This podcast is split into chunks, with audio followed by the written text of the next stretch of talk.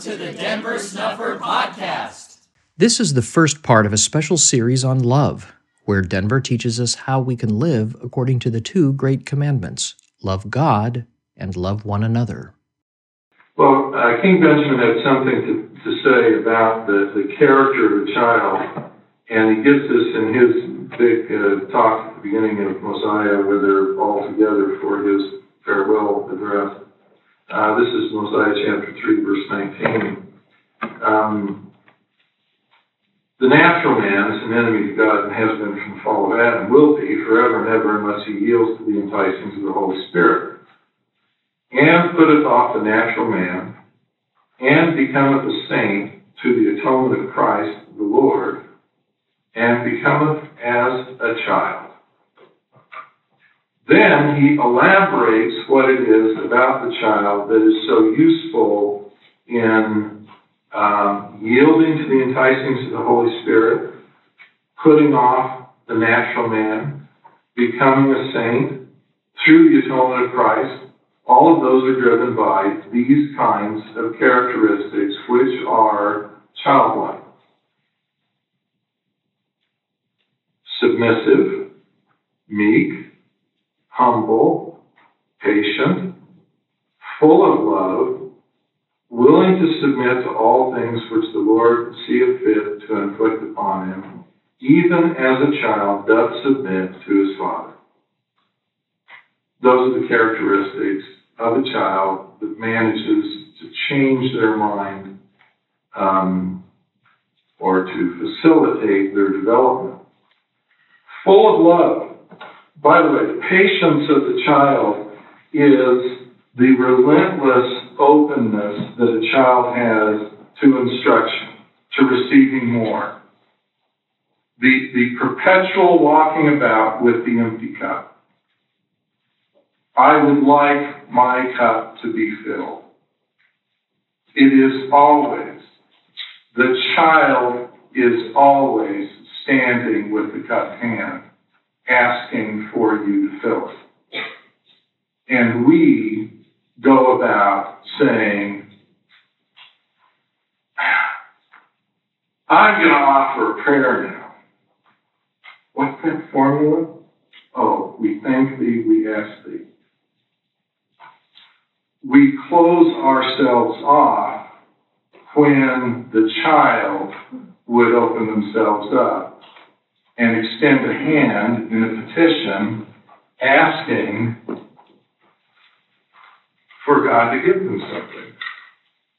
And it doesn't matter how many different ways the Lord goes about trying to teach us that, either with scriptures or symbols or signs, it doesn't matter we nevertheless remain committed to closing ourselves off from and refusing to open up and receive what things the Lord would uh, would offer if we simply would be patient, humble, submissive, and come to Him with an open recognition that we lack, full of love full of love is one of those things which um, it's it's really a reflection of how close you have drawn the center point.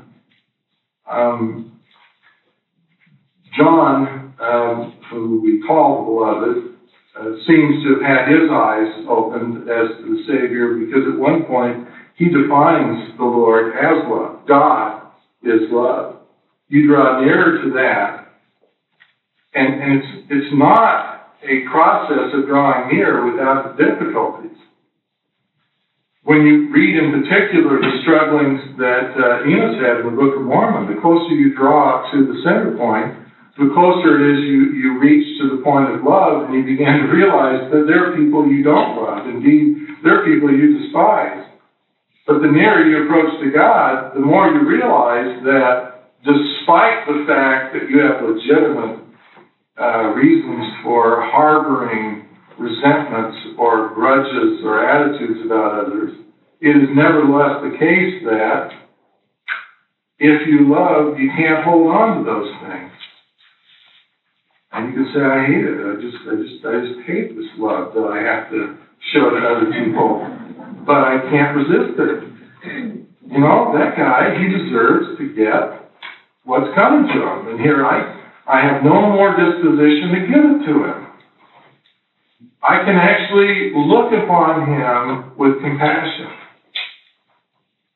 And yet, in my rational mind, I sure hope the Lord doesn't, because he deserves to get stomped on at some point. I'm not going to do it. You know, live and let live. Let him go. I bring no accusation against him.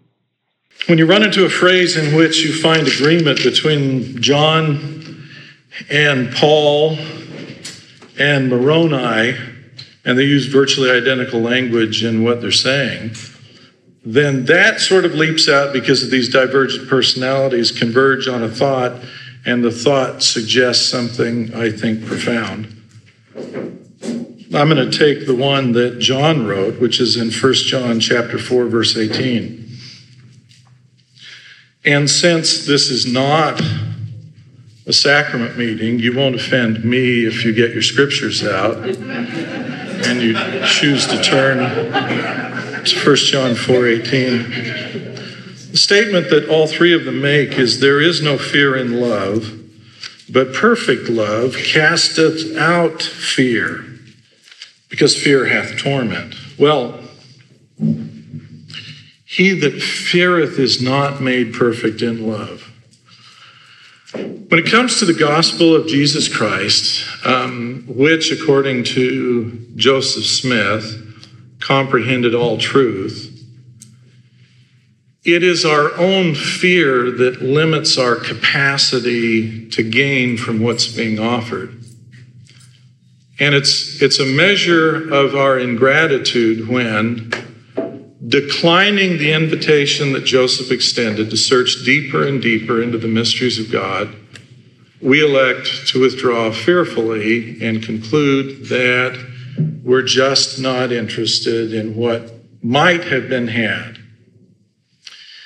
It's actually a trick of the devil to get people to close their minds and close their hearts because they fear what they may be learning will do damage to them.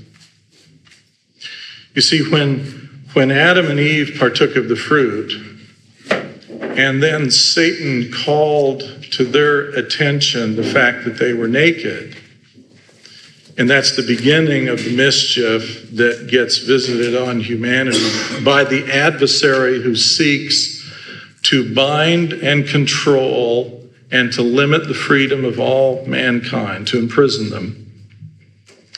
He pointed out to them that they ought to be ashamed and when therefore they heard the voice of God speaking, they withdrew not because of shame, but because the shame triggered within them fear.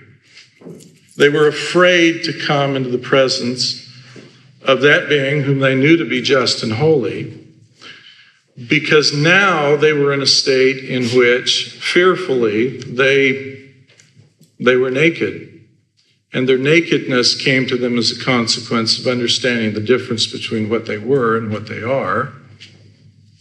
And that knowledge came to them by partaking out of season of the fruit that they weren't scheduled to receive a command to partake of until after a day of rest had been observed. So now, not only are they naked before God, they're also violating the Sabbath and beginning the labor of the mortal existence out of time, out of sequence, out of season. And that's the way a great number of errors are made in humanity. You see, we're um, commanded not to partake of some things out of season, and then we are commanded to partake within season. And when we get the timing wrong, we wind up with difficulties and problems that ought not to have been visited. Well, the other references on that same statement about the opposite of love is fear is 2 Timothy uh, chapter 1, verse 7, and Moroni 8, uh, verse 16. It is a terrible thing for anyone to presume that they can prescribe and limit the scope of truth into which any of you can inquire and get an answer for yourselves. It is a terrible responsibility. I would suggest that anyone who tries to keep you from inquiring of your Father to know the truth of all things is like Satan trying to use fear in order to eliminate your approach to that being who loves you more than life itself, who would gather you as a hen gathers her chicks, who would have done that and brought against brought again Zion, time after time after time.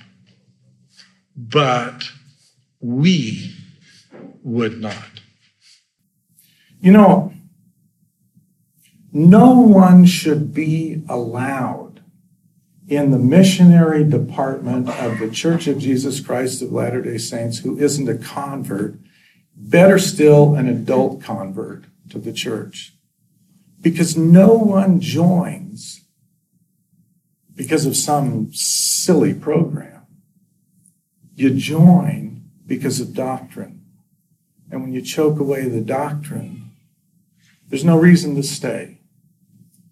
And so, in gratitude for the principles which brought me aboard the restoration, we're going to spend this next year looking at the doctrine that compels belief.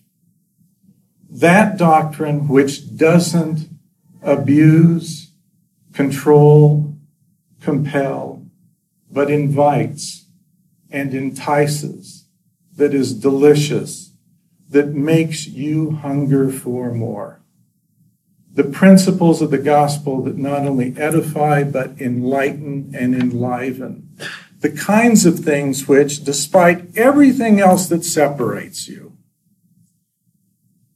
you find you can come together in love and in appreciation. That's the gospel. That's the restoration. What do you suppose it means having a form of godliness denying the power? How do you deny the power of godliness? How do you obtain the power of godliness? What does it mean to have possession of the power of godliness? Go back to that section 76 again. It's, it's got some nice stuff in it. I want to go to the very end because we're going to run into this same notion um, in the first vision and in section 76. And 76 is a transcript that is given to Joseph uh, that was dictated, um, transcribed, read back, approved, then the dictation continued until I reached the end. But look at beginning at verse 113. This is the end of the vision which we saw, which we were commanded to write while we were yet in the Spirit. But great and marvelous are the works of the Lord and the mysteries of his kingdom, which he showed unto us, which surpass all understanding in glory and in might and in dominion, which he commanded us we should not write while we were yet in the Spirit, and are not lawful for man to utter. Neither is man capable to make them known, for they're only to be seen and understood by the power of the Holy Ghost, which God bestows on those who love him and purify themselves before him, to whom he grants this privilege of seeing and knowing for themselves, that through the power and manifestation of the Spirit, while in the flesh, they may be able to bear his presence in the world of glory. Is this related to not denying the power of godliness? I mean, to have the ability to bear his presence in the world of glory as we get farther along in our discussion about the topic of Zion, it becomes critical that you become able to bear his presence. For those who are unable to bear his presence will be destroyed at his coming. Therefore, whatever this power of godliness is, I think we need to get some. If you turn in Joseph Smith history to the next verse, verse 20, he says, He again forbade me to join with any of them, and many other things did he say unto me, which I cannot write at this time. That is always the case. Those the Lord ministers to invariably know more than they say. There are reasons for that. There are laws that involve that. In Section 76, um, suggested that man is not even capable of making some things known. It's really hard to convey into this um, linear world things that um, don't relate well here. Turn back to Mormon, uh, in the Book of Mormon, Mormon, um, chapter 9. I want to begin in verse 2 of chapter 9. Um, and this stuff really sounds ominous. So I'm going to read it with an ominous voice because I just, I just want to make you feel. Uh, behold, uh, you know, this is Mormon. I mean, this is late in the gig. Um, he's lived an NC 17 life. Um, between the, the rape, followed by the cannibalism of the uh, women that had been raped, and the murder and the mayhem and the torture and the, I mean, um, this is the guy who abridged the Book of Mormon. Okay, that's the life that he was subjected to. So, look at these words. Behold, will you believe in the day of your visitation? Behold, when the Lord shall come, yea, even that great day when the earth shall be rolled together as a scroll, and the elements shall melt with fervent heat, yea, in that great day when you shall be brought to stand before the Lamb of God, then will you say that there is no God? Then will you longer deny the Christ? Or can you behold the Lamb of God? Do you suppose you shall dwell with him under a consciousness of your own guilt? Do you suppose you could be happy to dwell with that holy being when your souls are racked with a consciousness of guilt that ye have ever abused his laws? Behold, I say unto you, ye would be more miserable to dwell with a holy and just God under a consciousness of your filthiness before him than ye would to dwell with the damned souls in hell. For behold, when ye shall be brought to see your nakedness before God, and the glory of God and the holiness of Jesus Christ, it will kindle a flame of unquenchable fire upon you. Now I want you to read those verses and ask yourself exactly what is it that God is doing? The only thing that God is doing is being. He simply exists. This is you. God is. And He's simply revealing Himself to you.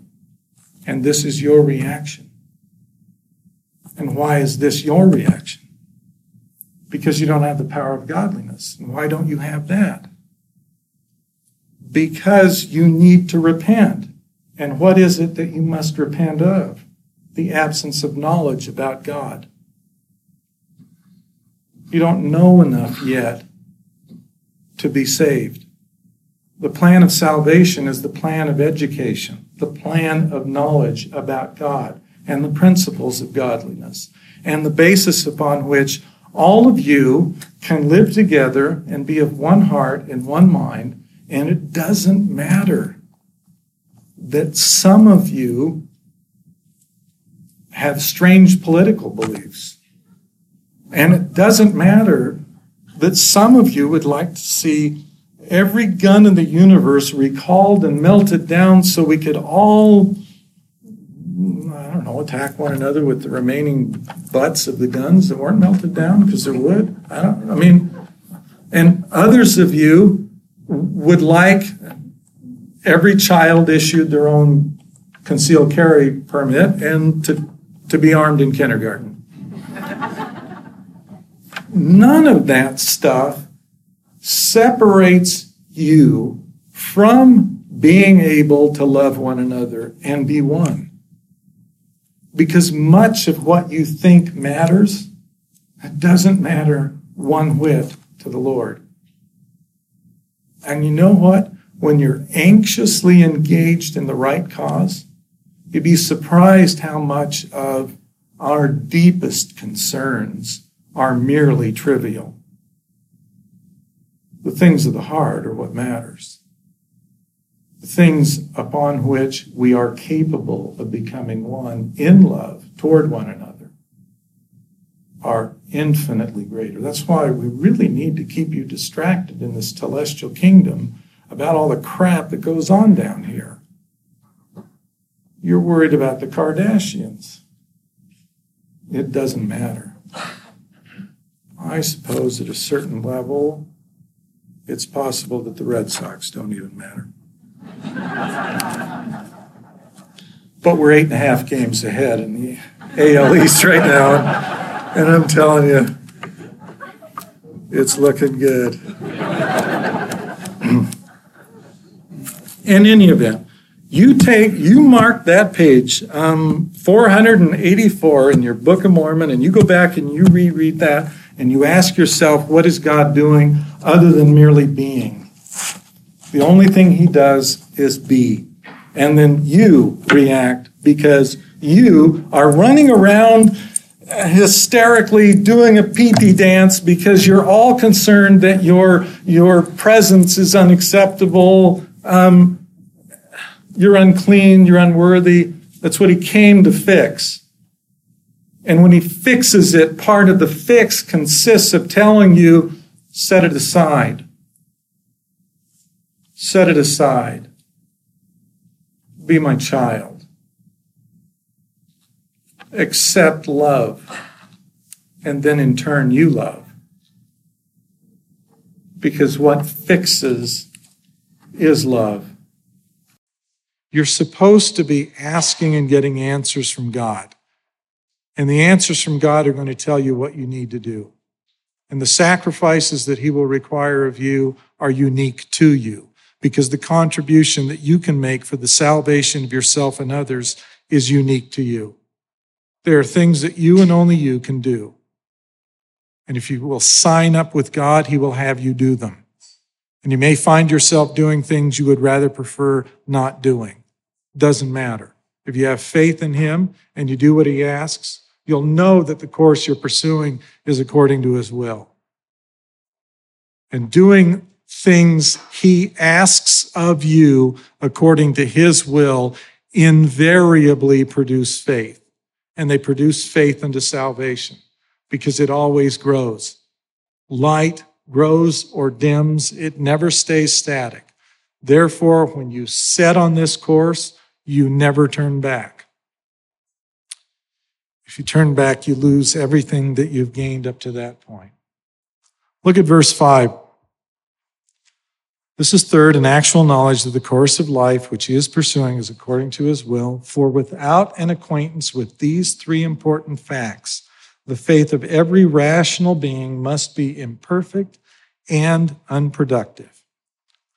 But with this understanding, it can become perfect and fruitful, abounding in righteousness, unto the praise and glory of God the Father and the Lord Jesus Christ. Therefore, these three things you need to know God exists. You need to study until you have a correct understanding of his character, perfections, and attributes. And then you have to live your life so that you actually know that the course you're leading in your life conforms to what he would have. Turn to verse 23. It is also necessary that men should have an idea that he is no respecter of persons, for with the idea of all the other excellencies in his character, and this one wanting, men could not exercise faith in him, because if he were a respecter of persons, they could not tell what their privileges were, nor how far they were authorized to exercise faith in him, or whether they were authorized to do it at all but all must be confusion. But no sooner are the minds of men made acquainted with the truth on this point, that he is no respecter of persons, than they see that they have authority by faith to lay hold on eternal life, the richest boon of heaven, because God is no respecter of persons, and that every man in every nation has an equal privilege. That's you. That's you. God has done nothing for Joseph Smith, he will not do for you. I understand all of the doctrinal arguments. I can make them all. I have made them all, and I've made them to the Lord. I've argued with him on every point of doctrine that any of you, I've quoted to him every scripture that any of you have advanced and many more besides. And the Lord has always borne testimony back consistently. This stuff is true. You're hedging up the way of your own salvation and of the salvation of others when you say no one has the privilege in our day yet to lay hold on salvation. You're hedging up the way, you are damning yourself, and you're damning those that will listen to you when you say people in our time are not yet authorized to exercise faith in God and to salvation because you are authorized. I have done so. I have spoken with him as a man speaks to another. He speaks in plain humility, reasoning as one man does with another. He will reason with you. The first night I got a testimony, I was in the middle of an argument with God, I thought with myself, until when I got down to the final question in my mind, which was, how do I even know there is a God? To which the response came, who do you think you've been talking to the last two hours? I didn't realize that that still small voice, which will talk with any and all of you, was God. When you exercise the required faith to permit him to step out from behind the veil, like the brother of Jared, he'll do that too. He's no respecter of persons. You should not question what your privileges are, nor how far you are authorized to exercise faith in him, or whether you're authorized to do it at all. Don't have doubts about your privileges. And then verse 24, twice, He is love. He is love. He is love. In verse 3, it talks about having the assurance that they were pursuing a course which was agreeable to the will of God. They were enabled to take not only the spoiling of their goods and the wasting of their substance joyfully, but also to suffer death in its most horrid forms knowing, not merely believing, that when this earthly house of their tabernacle was dissolved, they had a building of God, a house not made with hands, eternal in the heavens. That's why Joseph could say, as he did, that he left with a conscience void of offense against God or any man, going as a sheep to the slaughter, but he was okay with it. He was okay with it. Such was and always will be the situation of the saints of God, that unless they have an actual knowledge that the course they are pursuing is according to the will of God, they will grow weary in their minds and faint. That's the problem with many of us. We grow weary in our minds and faint because we don't know that the course we're pursuing is according to God. Don't grow weary. Stay on that course. I have the absolute conviction that much of the stuff that we plague ourselves with and think is such a heavy burden of sin is because our minds are occupied with the wrong stuff. Study the things of God and fill yourself with light, and how quickly it is that all the rest of that stuff will simply dissolve away and evaporate. Um, President uh, Boyd Packer said you can, you can uh, fix behavior a lot um, more quickly by studying doctrine than you can by studying behavior. You know, I have this, um, well, it's that, it's really that first parable where the busy young man who was on his way winds up um, braiding rope and doing that for years on end, braiding rope, occupying his hands, and then tying the net with the master. And during the course of that um, apprenticeship, he came to know who the master was. So that when finally the master asked him if he knows who he is, and he did, and the master asked him, What would you want of me? The response comes that, well, there was a time when I would have asked a lot, but now I'm just content because it's enough. It's enough and to spare. Having an actual knowledge that the course that you're pursuing is according to the will of God is enough and to spare. For uh, towards the bottom of that, nothing short of an actual knowledge of their being the favorites of heaven and of their having embraced the order of things which God has established for the redemption of man will enable them to exercise that confidence in Him necessary for them to overcome the world and obtain that crown of glory which is laid up for them that fear God. Because we ought to fear God more than we fear man. We ought to fear God more than we fear the loss of anything that is down here. We ought to fear God more than we fear the approval or disapproval, the criticism, the ostracism, we ought to love God and fear Him because it's our relationship to Him and Him alone that matters. This requires more than mere belief or supposition that He's doing the will of God, but actual knowledge, realizing that when these sufferings are ended, He will enter into eternal rest and be a partaker of the glory of God. It does require more than mere belief or supposition, but it's obtained in accordance with this set of principles.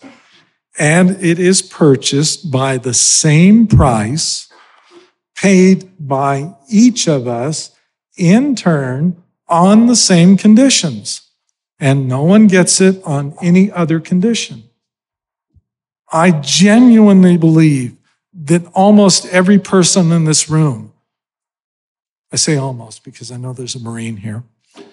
Almost every person in this room has lived a life that has been better, more pure, more decent, more honorable, more noble than my own. I am unworthy of anything other than your pity but I can bear testimony of someone who is pure, who is true, who can save you. My belief is that every one of you, with a couple of exceptions, every one of you have lived lives so much more worthy of the Lord's recognition than my own that for the life of me, I can't understand why you don't have the faith and confidence to realize that he loves you and you are more lovable than am I.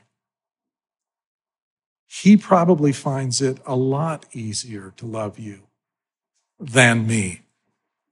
I feel like I'm the idiot that's writing graffiti on the walls of heaven and they really wish the guy would leave and wonder what he's doing here.